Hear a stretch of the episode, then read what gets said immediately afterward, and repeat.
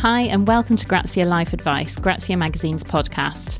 I'm Hattie Crisell, and each week I speak to women worth listening to, asking them to share six pieces of advice they really value and the worst piece of advice they've ever received. Our guest this week is the author Holly Bourne. I was completely hooked on Holly's recent novel, How Do You Like Me Now? And clearly I'm not alone because it's a Times bestseller. It's Holly's debut adult novel, but she's also a very successful author for young adults and most recently published Are We All Lemmings and Snowflakes?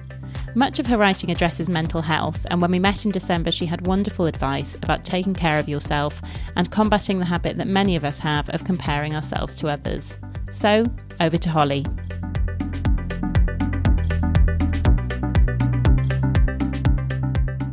So, How Do You Like Me Now is your first adult novel, and it's been a huge success and a bestseller. So, what has this year been like for you? uh, it has been, I guess, a whirlwind. Um, and I had finally got a bit of a break and then decided to move house, which um, was not a good idea. but it's also just been an incredible year, one I'm always going to look back on and be like, wow, 2018 was amazing. Yeah, I mean, it's been a real game changer for you, hasn't it? And you had you had been published before as a young adult author. What was the sort of difference moving into doing, I don't know, a grown up book, if you like?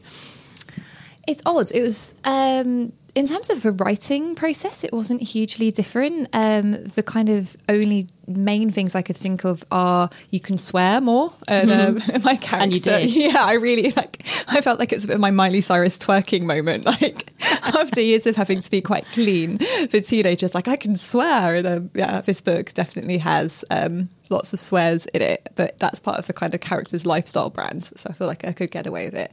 And you can have, to some degree, a slightly more unlikable protagonist in adult fiction. Um, teenagers are very unforgiving of anyone who's not quite squeaky, whereas adults are kind of more uh, patient um, than with protagonists and can kind of maybe see why they might be behaving a different way more. So yeah. those were the two main differences in writing. And in terms of promotion, it's just been hilariously different because if you're a teen author, you're very ghettoized. Nobody really takes you seriously. Um, you're just kind of in this weird section of the bookshop that adults never go to. And it's been very interesting when people like, I'm like, oh, so you write like a proper book now? And I'm like, oi, I've well, been writing proper books for ages. I absolutely loved the book, um, How Do You Like Me Now? I thought it was really, really gripping. And it was very good on social media and how it encourages us to dwell on what other people think of us and how other people might judge our decisions. Where did the inspiration from the book come from? It actually came from a mixture of places. One was I turned 30 and social media does sort of go a little bit nuts around that age and just sort of wedding engagement shoots and wedding photos and baby photos and scans and and that's not bad like my character finds it annoying i kind of find it quite joyful but it made me think wow that must be really hard to see if you do not have those things in your life. And it did feel a little bit like you hit 30 and it just happened so suddenly. I remember I went to like six weddings back to back, six weekends in a row that year. And um, and the other thing was Elizabeth Gilbert, who's an author, and I'm, I'm a massive fan of hers and Eat, Pray, Love, and her follow up book Committed. I've kind of always used as my blueprint, and so I was quite thrown when she like ended it with the guy, yeah, and was like, "I'm going to become a lesbian," um, and I was just like, "That is awesome for you, but." I'm not a lesbian, and now I don't know what to do because I've actually been following your life to the blueprint. And that made me realize that we have all these people in our lives that we use as mentors, guidance that we've never met before, who have built whole careers by telling you sort of how to live your life, but actually they can only share a certain amount of their life with you in order for the story to work. And um, I still love and adore Elizabeth Gilbert, but like that took me a good couple of weeks, and luckily the character of Tori came out of that process of really yes, because, feeling how I feel. because Tori is um, a kind of inspirational self help writer who a lot of people take a lot of a lot of inspiration from in terms of how they're living their lives. That must be a real burden. It's so interesting that you mentioned Elizabeth Gilbert because I know when she did announce that she was leaving her husband or partner um, to be with her best friend, a lot of people did feel really personally thrown by that. I think. Um, let's move on to your advice. So your first piece of advice actually is quite relevant to this.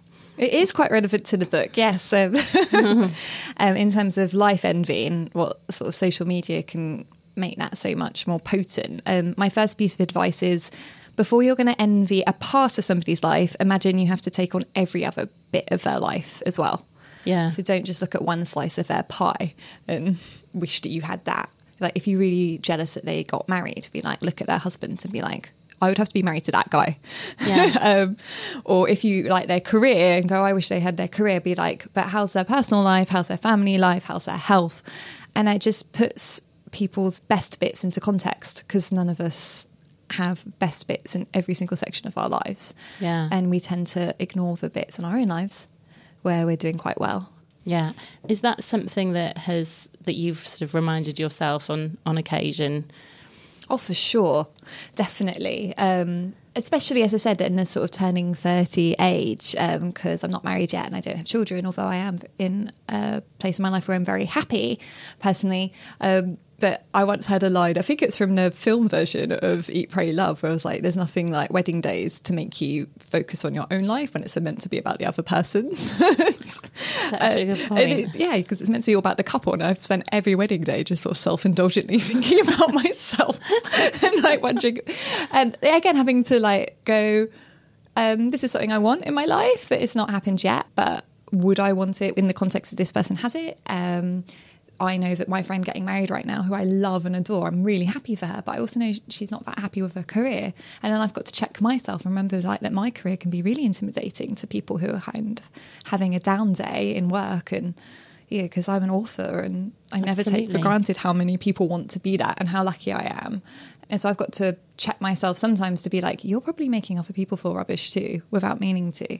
Yeah. Um, but if people who know me know the other things that I have to deal with in my life, you know, they maybe want my career, but they might not want, you know, my scoliosis or, you know, the other sort of rubbish day to day human stuff that I have to deal with. Yeah, we are really in a tricky position at the moment in terms of social media, aren't we? Because you know we're now quite used to living in this world where you look at Instagram, you look at Facebook, and all you see is the best bits of other people's lives. Do you, do you think that for our age group, there's more of that comparison with other people than perhaps that would have been for our parents, for example, or I don't know because I feel like my parents are kind of. I don't know if it's just mine or there's lots, but they kind of got this delayed response. They're like all on the Facebook, as my mum calls it, and um, I feel like we're a bit more acclimatized actually to the generations who are kind of still stumbling into it for the first time. And even my mum, who's got a lovely life and is very happy, is like, "Oh, Julie's on her fourth holiday this year." You know, you're kind of feeling bad, and so I think it's actually something that I think life envy and the way that social media makes it so much worse is something that no age range can really escape from unless you completely disengage from the platforms. I guess the only thing about older people is it's easier for them to disengage. I would never know when my friends' birthdays were um, if, I wasn't on Facebook. I don't know how, how I would stay in touch with lots of my friends because we are all on group chat. So, um, yeah, I guess the opportunity to back out is harder for our particular age group. Yeah. So your your second piece of advice, which I think you said has both a literal and metaphorical application. So tell me about this. It's basically just somebody once told me that if you're walking up a really long flight of stairs, don't look up because it makes it harder. Um, just keep your eyes level. And uh, whenever I get like walk up the stairs of the tube or have to go up a massive hill, I just that comes into my head and it does make it easier. Honestly, try it. Like your life will be transformed. and I love this because it does work like literally in terms of like getting up, you know, Tottenham Court roads. uh, but it, I think it works quite well metaphorically as well. I think if you kind of at a point in your life where you feel like you've fallen down a hill and you know you have to stand up, dust yourself off, and climb back up it again. Um, I think if you keep looking at the summit and how far away it is, that can make it really hard. Whereas I think if you just take it a day at a time, a step at a time, I think it does make the climb easier for sure. Yeah, I think um, you know one of the best examples of that kind of um, struggle to keep going with something has to be writing a book. I mean, everybody who's written a book says that there's, you know, there are often many occasions where you just want to give up and run away and never look at it again.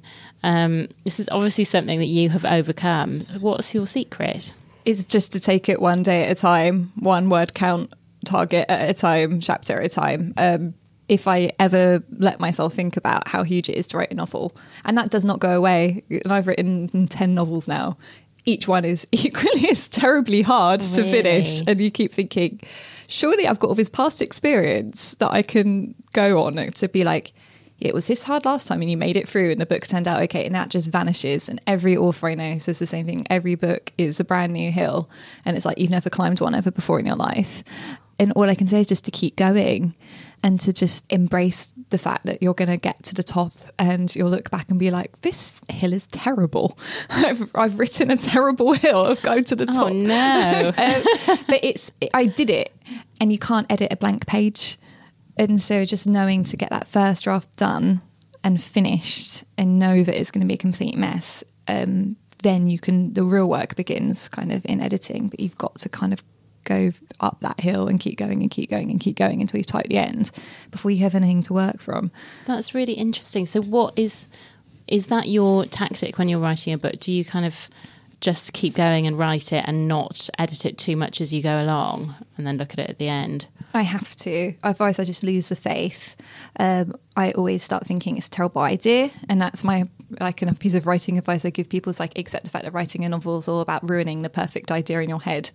Um, um, but knowing that if it's a good enough idea, the novel can cope with how badly you ruin it, and it's still actually a really good idea for a book, and now it exists, and you can polish it up and edit it. But I never read my books back um, because I will just you know because first drafts are terrible, um, and if I just looked at them, I would just be like, "This is the worst thing in the world." And but once I've invested all the time and energy into finishing a book, I'm like, "Oh God, well this is rubbish," but it exists now, and it was really hard, so I may as well put the work in now to make something of this mess I've created. Good for you. I just I'm full of admiration. I think that's so hard. Um, your third piece of advice, slightly different note. Tell me this one. This is one I actually did put into How Do You Like Me Now because I think it's such a useful bit of advice if you are a, a woman, um, which is wear a skirt to your smear test. I mean, uh, yeah, I have come to this later in life as well after many very embarrassing smear tests where you forget and wear jeans Yes. and then have to lie there half naked on the and it's always on a piece of tissue paper, isn't it? They always make you lie on a sheet of paper, just just even less dignified. No, women did not design the smear test, did they? I think they need to reinvent it Yeah. and make it easier. But yeah, one thing is wear a skirt, like a long midi skirts are really fashionable still, and you just it makes it so much less embarrassing because you just kind of take your knickers off and kind of hoist it, and it's such an important thing to go and do Yeah. um, is to get your smear test, and um, that I swear makes it psychologically easier than yeah, wriggling out of skinny jeans and just being completely butt naked from your belly button down. That is invaluable advice. Uh, number four. Sooner or later, we all sit down to a banquet of consequences. I think that's quite beautiful. What do you mean by it? Um, I think that's a quote that I've stolen off somebody else. I'll have to um, Google who I got it from. But yeah, we all one day sit down to our banquet of consequences. I love this advice because I just love the collection of words banquet and consequences.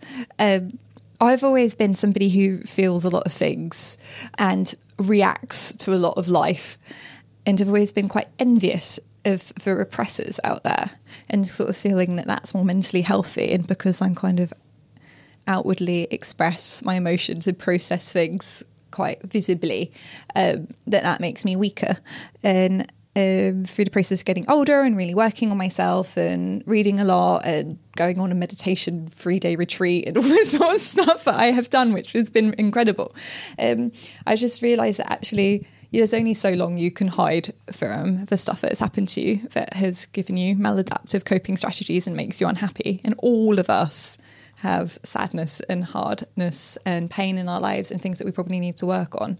And actually, for people who are sitting down to that banquet and kind of going, right, I'm going to face my shit now. Um, uh, I think more mentally healthy. I think knowing who you are and why you are the way you are and why you respond the way you do and having that level of self actualization is so powerful and actually makes you very grounded. Um, but it, it did require to sit down and take your place at the table and and look at Dig in. dig in. uh, but I think it's very liberating. And yeah, I don't think anyone can escape that. I think everybody's life hinges on the day that they realize that they've got to sit down at their banquet of consequences. And it's just if it happens to you, if you're a teenager or in your 20s or 30s, or some people, you know, maybe not happen till their 70s. But I do think life after that banquet is a lot better than life before.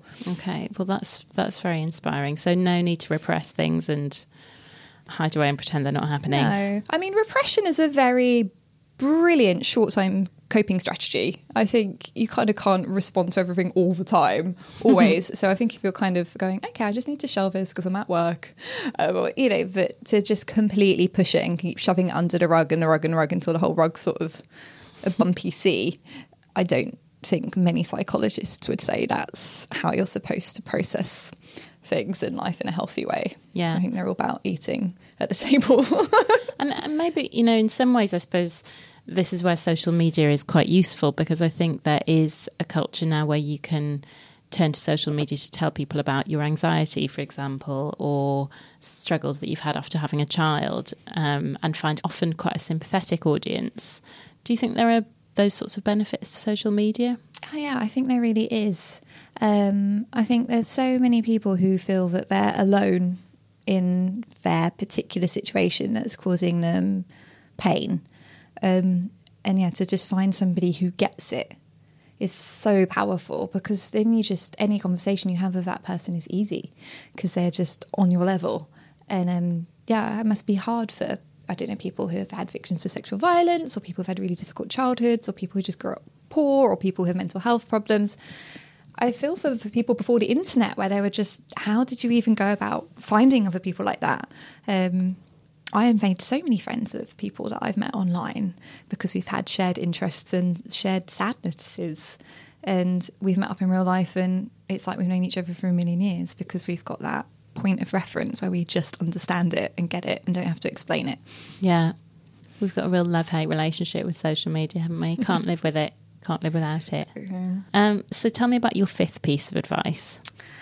Uh, so this is a bit of a love advice, actually. Um, before I became an author full time, I actually worked as a relationship advisor for young people. So um, I was sort of trained in the sort of science and art of relationships. And um, this is a piece of advice I came across, which is it's better to find someone to stand in love with rather than to fall in love with. What does that mean? I think it's basically kind of kick back against almost any romantic film we've ever seen, where romance is something where you kind of completely lose yourself. Um, you fall in love, and the word fall means you are sort of like jumping off a cliff. And love is like a massive chemical drug that's very potent and powerful. It's the most amazing feeling in the world, but it can make you make wiggy decisions. Um, but maybe when the sort of drug wears off isn't great. Um, I think the happiest, healthiest relationships that last a lifetime are between two individuals who love that the other person is there, but they're not being propped up by each other. They're a team, but they're a team of two individuals who can stand on their own two feet. And maybe there's a lean, maybe you kind of t- and you maybe take it and tend to lean to each other, but you can stand firm with your two feet in the ground, um, rather than sort of codependency issues, which you know, if you kind of have to need somebody in order to exist and feel happy and grounded, you're giving so much of your power away. And I don't think love requires that. And I just think love that can grow and stable is yeah, somebody that you can stand with, sort of holding hands and yeah. know that they love you. But if they got hit by a bus tomorrow, you'd be devastated, but your whole life wouldn't vanish and vice versa because the power is balanced then. Yeah. It's not very romantic. well, I was just thinking about so there's this essential relationship in How Do You Like Me Now, which is so well observed, and it's a couple who started with a very, very romantic meet cute, if you want to call it that. And things aren't quite what they used to be. Well, that's an understatement. I mean, do you think that in general it's a bit of a red flag when somebody shows the kind of extravagantly romantic behaviour that, that that character shows in your book. I'm talking about him. yeah, so Tom and Tori, Ian, how do you like me now? I mean, I would say that she is in an abusive relationship, and the whole book is kind of examining what is just a couple stale after too many years together who aren't quite right for each other and what is actually a darker emotionally abusive relationship and um, you know i would categorically say tom is an abuser and when i was doing the huge amounts of research that I needed to undertake to make this book as kind of sensitive and accurate as possible. Um, most of the red flags in the very early stages of an abusive relationship are they're the most perfect man in the world. Really? Uh, How interesting. And it makes me very cynical now. And I kind of can't watch any romance film now without kind of going, oh my God, they're an abuser, they're an abuser, like get away, get away, get away. Um, I'm sure there are lots of people out there who do grand romantic gestures when they're on in the heady days of love. Um, and they're not abusers, but there is a known behavior called love bombing, which people are starting to understand now. And then it's used by people who tend to suffer from narcissistic personality disorder, which is what Tom the book kind of.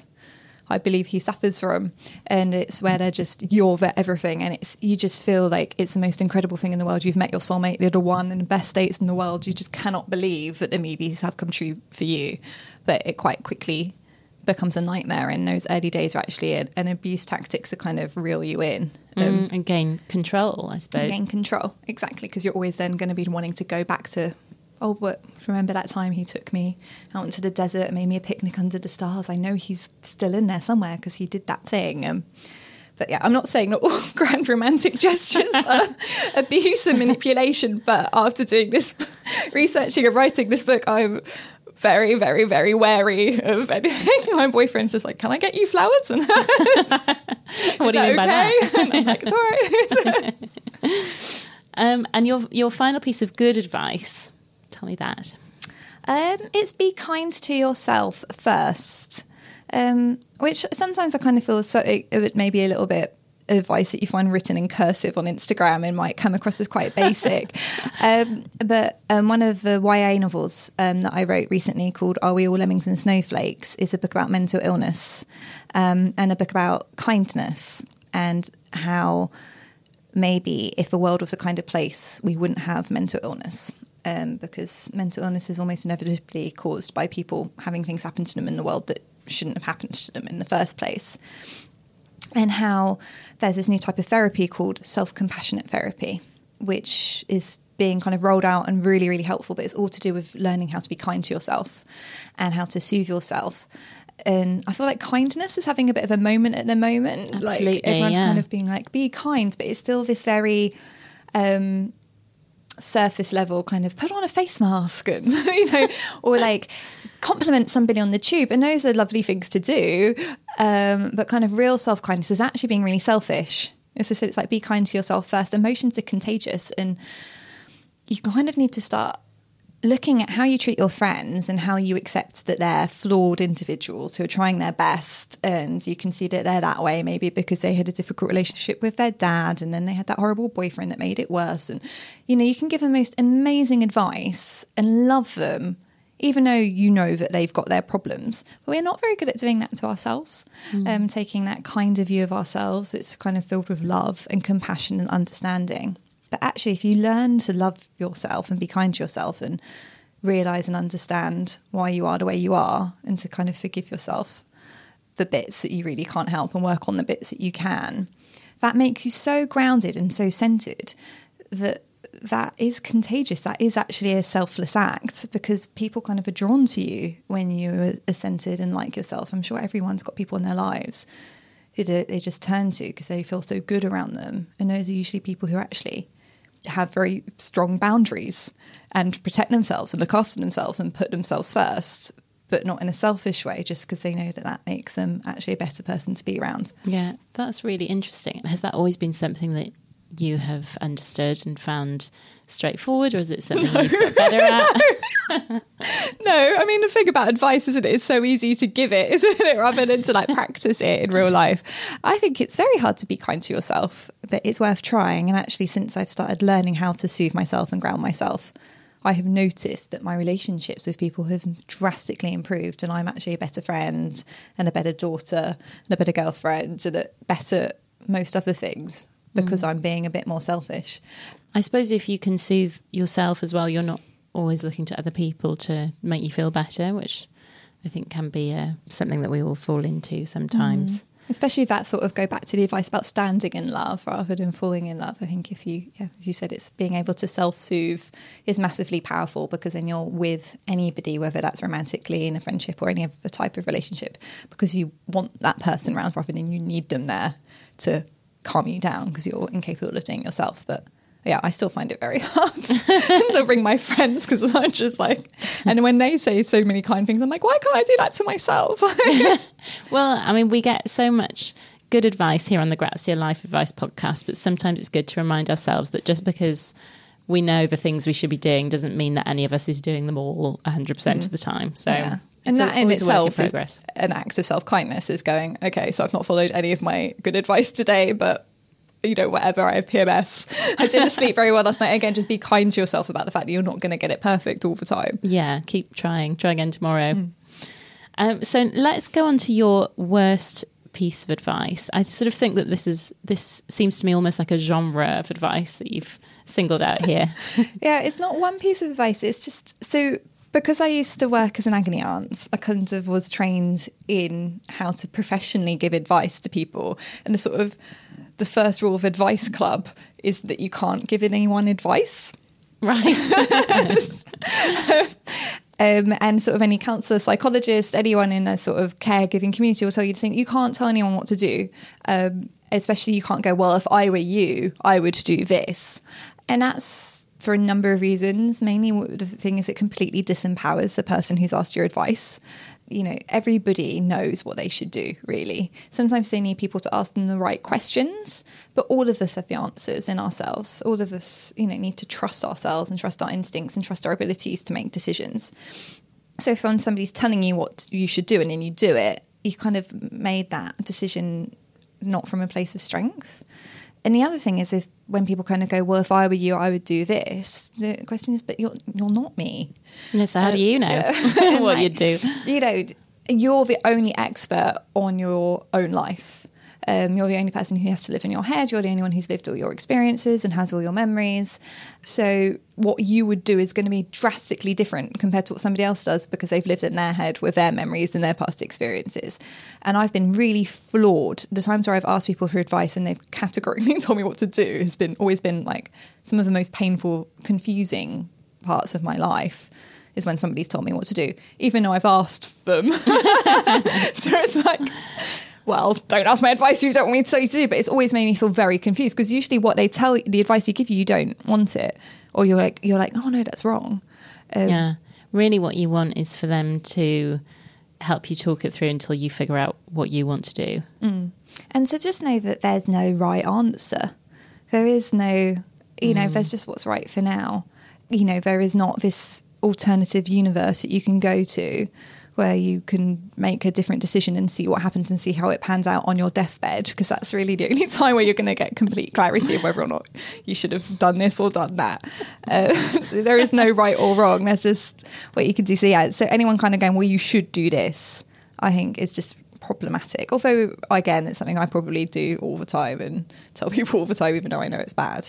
But I think it's just knowing that you do have it in you to make the best decision. And also knowing that sometimes it is a decision to not make a decision today.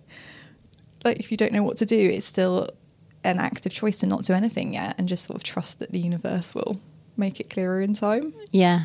Rather than somebody go, quit your job and you're like, okay, and then you're unemployed. I love that. So I think we should maybe add a disclaimer to the Grazia Life Advice podcast that it is also perfectly allowed to ignore all the advice or maybe just decide tomorrow. yeah, exactly. You can just, you know, I do believe the universe shows its way in time. Um, one of the main things we used to say when I was an advisor was it's a decision still to make no decision. That's not you being passive. That's not you being weak. That's not you being indecisive. You actually have actively decided the best thing to do today is to not make a decision about this, and that's okay. And sort yeah. of relating back to the book with Tori and Tom's relationship, the whole book is about is she ever going to leave him?